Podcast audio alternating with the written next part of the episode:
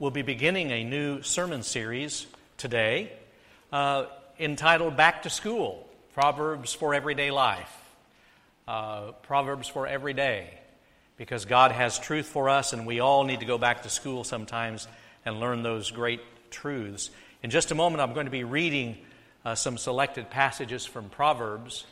Uh, one of the verses, one of the passages you'll know well. You may have your Bibles open to Proverbs chapter 3 to begin. And before we do that, let's go into a time of prayer as we come into God's presence. Would you pray with me, please? Eternal Spirit, come among us and have your way to give us listening ears, ready to receive new truth or to be reminded of truths that we need to uh, have refreshed in our spirits. We come to you acknowledging today that your world is in uh, really bad shape. We are reminded the promises of Scripture that you keep watch over the nations. And during this time of tension between and among nations, we pray that you might be Lord of the cosmos and, and superintend the history of humans in a way that would keep us safe. That you would give wisdom and strength to all of our leaders and especially bless military families and, and the military personnel, that you would comfort and keep them safe for law enforcement, for all first responders in these difficult days. And for our own country, God, we pray that we would come to a place of respecting each human being for each person's intrinsic worth and value, knowing that all are created by you and all are blessed with that, that uh, value and that, that purpose in life. And help us, God, to always stand up against hatred and in the name of Jesus to teach the way of love and to live that. And help us to always proclaim and live that there is only one supreme race in this world, and that is the human race. We pray for uh, a love for all ethnicities and races and genders and nationalities that, that we might truly uh, live your kind of values in all of our relationships. We do pray today for the back to school journey that many are on students going back to universities and colleges, teachers and faculty and staff going back uh, to the, the full rigorous schedule, and, and uh, for the students especially, and for those in new beginnings of kindergarten and first grade, and middle school and high school and college. And we ask that you bless them with, a, with an open spirit to learn and to grow. And Lord, as always, children lead the way and show us so much about being open to the future and being willing to grow. We pray today that you will empower us through these words to live wisely and to live your will and to live well. May the words of my mouth, the meditations of our hearts, be acceptable in your sight, O Lord, our rock and our Redeemer. Through Christ our Lord. Amen. From Proverbs chapter 3, two passages, and then chapter 4, verse 18. If you're able, would you stand as God's word is read and comes among us? Some ancient and powerful words. Trust in the Lord with all your heart, and do not rely on your own insight. In all your ways, acknowledge him, and he will make straight your paths. Do not be afraid of sudden panic or of the storm that strikes the wicked, for the Lord will be your confidence, and he will keep your foot from being caught. And then, chapter 4, verse 18. But the path of the righteous is like the, dawn, like the light of dawn, which shines brighter and brighter until full day. The word of God for the people of God. Thanks be to God. You may be seated. When I was in the third grade, I was so excited the day that I was chosen as the runner. I thought my turn would never come. I don't remember if it was alphabetical, but when your last name starts with S, it just seems like it takes forever to get to you. And so I was really excited that I got to be the one to go down to the basement level where the cafeteria was at the school and get that tray full of milk cartons to bring up for afternoon break. And uh, I was so excited, in fact, that I was coming up the steps and I missed the top step. And the milk cartons just went everywhere. And a fourth grade teacher, whose classroom was the nearest, came out and helped me. She was not the warmest, fuzziest person I'd ever met. I avoided her the next year. Uh, and as she was helping me, she mumbled this phrase haste makes waste. And I didn't understand. You know, I was just a little kid. And talked to my parents about it later that evening, and they were explaining, well, that's a proverb. That's a way of saying something in a short, compact way that expresses a truth that everybody can everybody gets and everybody can understand and remember in a simple way. Haste makes waste. We have a lot of man made proverbs. Uh, haste makes waste. A penny saved is a. Yeah. Uh, cleanliness is next to. A lot of people think that's in the Bible. It's not. My mom always thought it should be, but it never was. Or how about this one? One good turn or my version, one good turn will get you the covers. I don't know that that. Uh, but you get the idea. By the way, uh, the biblical proverbs, the collection that we have in the book of Proverbs, those compact, pithy truths that are stated in a memorable way, sort of condensing down some universal truth. Somebody has said that the book of Proverbs is the earliest version of Twitter. 140 characters or less, or less tweeting some kind of communication. I don't think I want to go there this morning, okay? Talk about that, but it is sort of, you know, the early version of a quick, brisk form of communication. We live in the information age. Everybody knows that. Here's the deal we have lots of information, but we don't have a lot of wisdom. Because wisdom is the ability to organize knowledge for useful purposes. Wisdom is the ability to take knowledge and use it in a way that is effective. We have lots of information, lots of education. Uh, think of a fire hydrant. Fire hydrant can produce a lot of water, but is it very easy to drink out of a fire hydrant? No, you need the water down into smaller pipes and into a spigot or some kind of uh, faucet to where it can come in manageable doses. And so all of this knowledge is continually bombarding us. Think about your TV, your radio, your uh, apps, your devices on your phone or your iPad or uh, laptop or whatever, and just information coming at us. But how do you organize that in an effective way? And the book of Proverbs is about not knowledge, but wisdom. God's wisdom to organize knowledge in a way that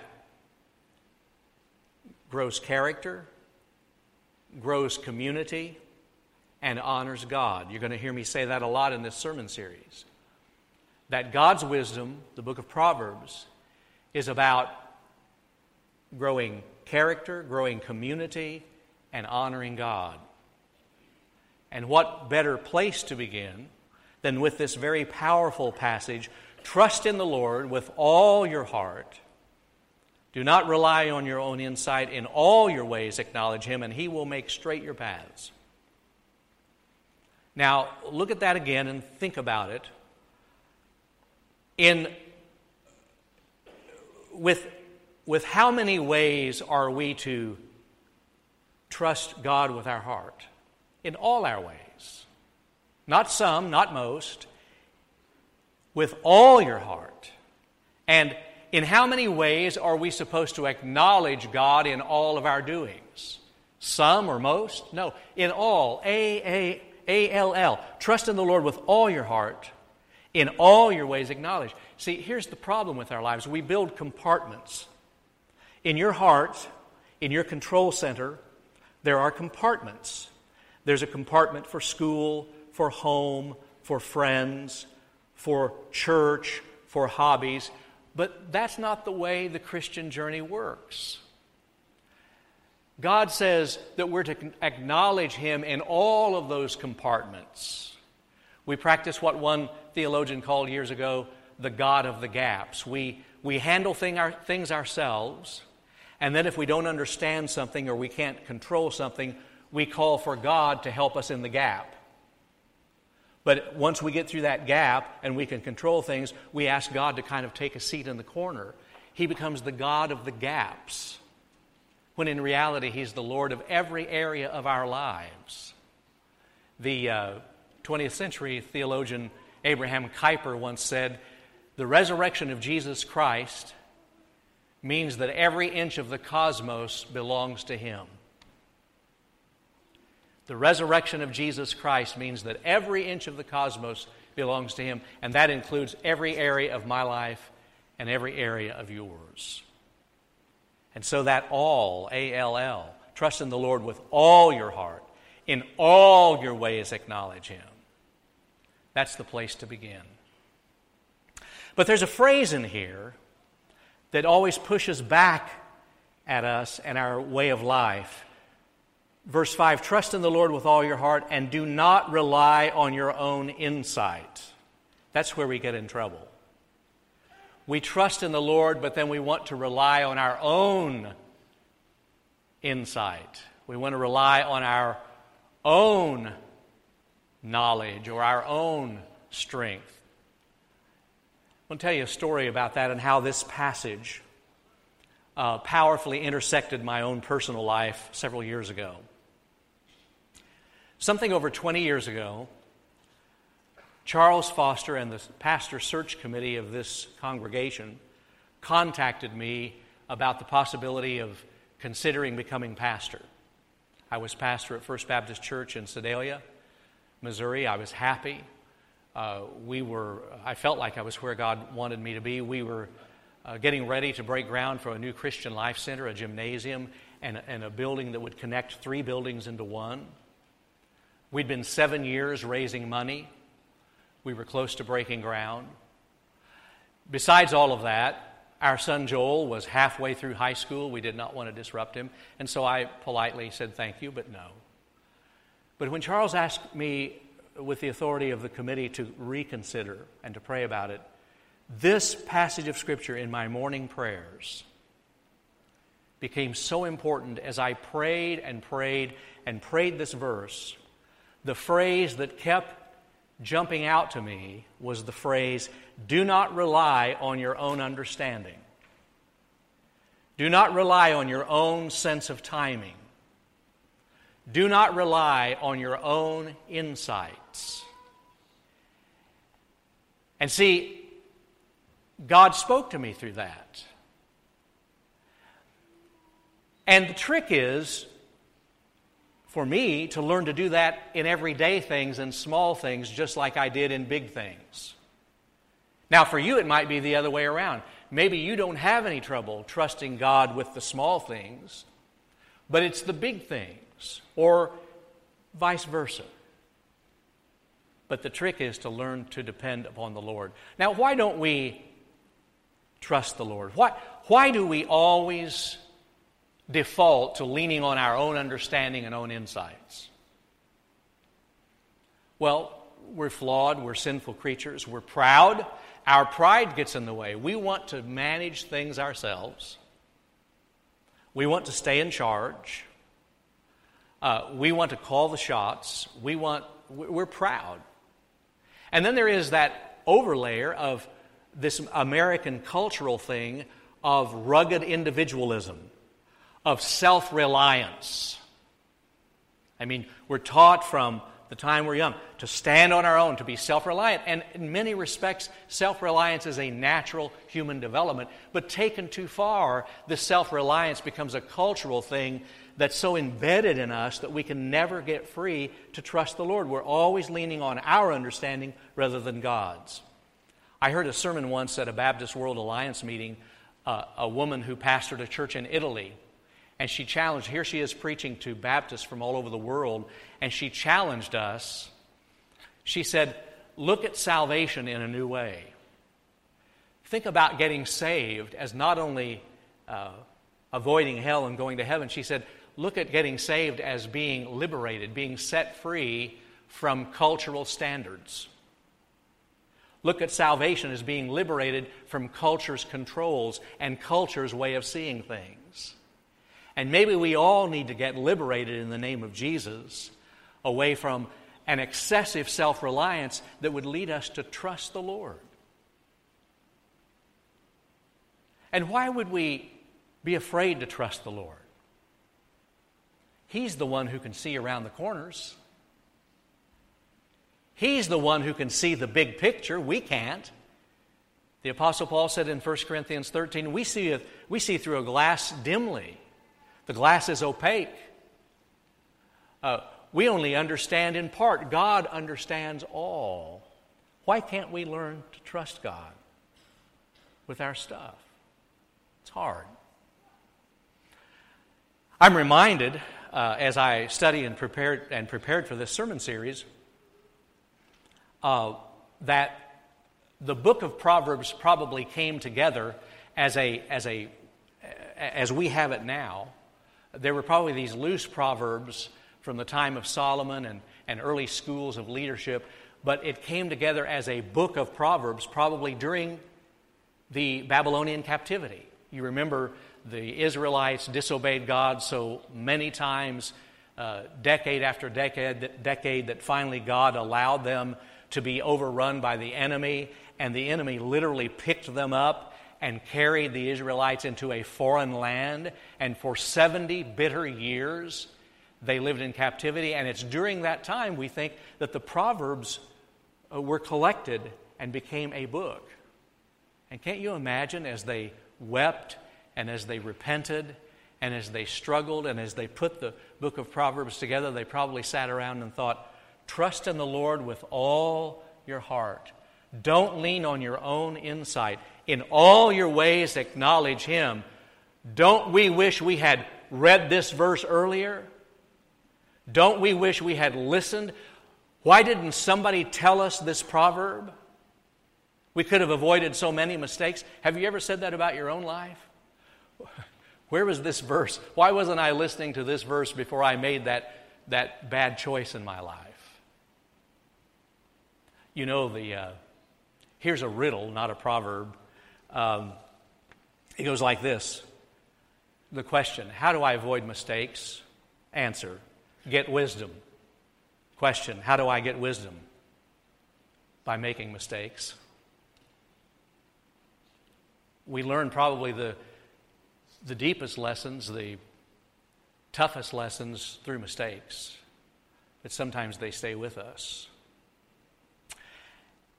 And I also notice in verse 6 that of chapter 3 that if we will acknowledge him in all our ways, he will make straight our paths, that there's the concept of a path or a journey or movement or progress. So I want to ask you a question to sort of launch this sermon series Back to School Proverbs for Every Day. Are you better at trusting the Lord now than you were when you first came into the faith? Are you better at trusting the Lord? Is your dependence upon Him deeper than it used to be? Are you growing in your capacity to trust God with every area of your life? Or is it staying the same? Or has it sort of backslidden and you don't trust Him as much as you used to? See, it seems to me that if we've been a follower of Jesus for any length of time at all, there should have been some progress. We should be trusting God more than we used to trust Him. That's why I was uh, captured by this this final passage that I read in chapter 4, verse 18. But the path of the righteous is like the light of dawn, which shines brighter and brighter until full day. There's this, there's this image of walking a path, and the more you trust the Lord, the more the light shines, and the more the light shines, the better you can see the path, and with more confidence you walk, and it's like the light of dawn, and it just gets brighter that there's, that there's this journey of progress and more light in the Christian way. But why is, why is it that so many of us are stuck in the kindergarten of trust when we've been a follower of Jesus long enough that we should be doing better? And I'm including myself. Why isn't there progress?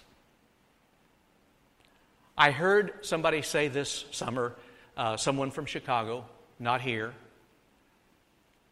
this person said, I know more about what my local gym requires of me than what my church requires of me. Talking about where his fitness center was, where his membership was in a local gym. I, I'm more clear about what my gym requires of me than what my church requires of me. And behind that statement, I'm thinking, is there a clear expectation at First Baptist Church that we are to grow spiritually? That we're, to be, we're to be in God's Word and praying faithfully and growing through our struggles, not, grow, not growing more bitter, but growing closer to the Lord? Is there a clear expectation that growth spiritually is the norm, not the exception? See, I think it should be. And I think part of setting sail challenge that was put before us is that it will be in spiritual formation. And we do it because of Jesus, because there, many, many centuries after the Proverbs came together, there was a man by the name of the Apostle Paul, and he penned these words to the Colossians In Jesus Christ are hidden all the treasures of wisdom and knowledge. In other words, Jesus is everything we need. In Jesus Christ, we will find wisdom. In a relationship with God through Jesus Christ, we will find the depths of how to organize knowledge in a way that grows character, grows community, and honors God. One of the things that started happening to me this summer in my uh, quiet time with the Lord is that God started leading me to pray in my own life for faith that would lead to deeper faith, for trust that would lead to deeper trust. And I'd never felt led to pray that before. And, and, I, and I think there is a part of the Christian journey that says we need to trust Him in a way that not only deals with stuff today, but actually leads to more trust muscle and to deeper trust. The orchestra played it this morning. We actually sang it for our response time last week. One of the, the hymns I was raised on in the little Baptist church in northwest Missouri. Jesus, Jesus, how I trust him, how I've proved him o'er and o'er. Jesus, Jesus, precious Jesus. Oh, for grace to trust him more. That's the goal. That God's grace would be received in such a way that we can trust Him more. More than today. More than our last crisis. More than our last struggle. Oh, for grace to trust Him more.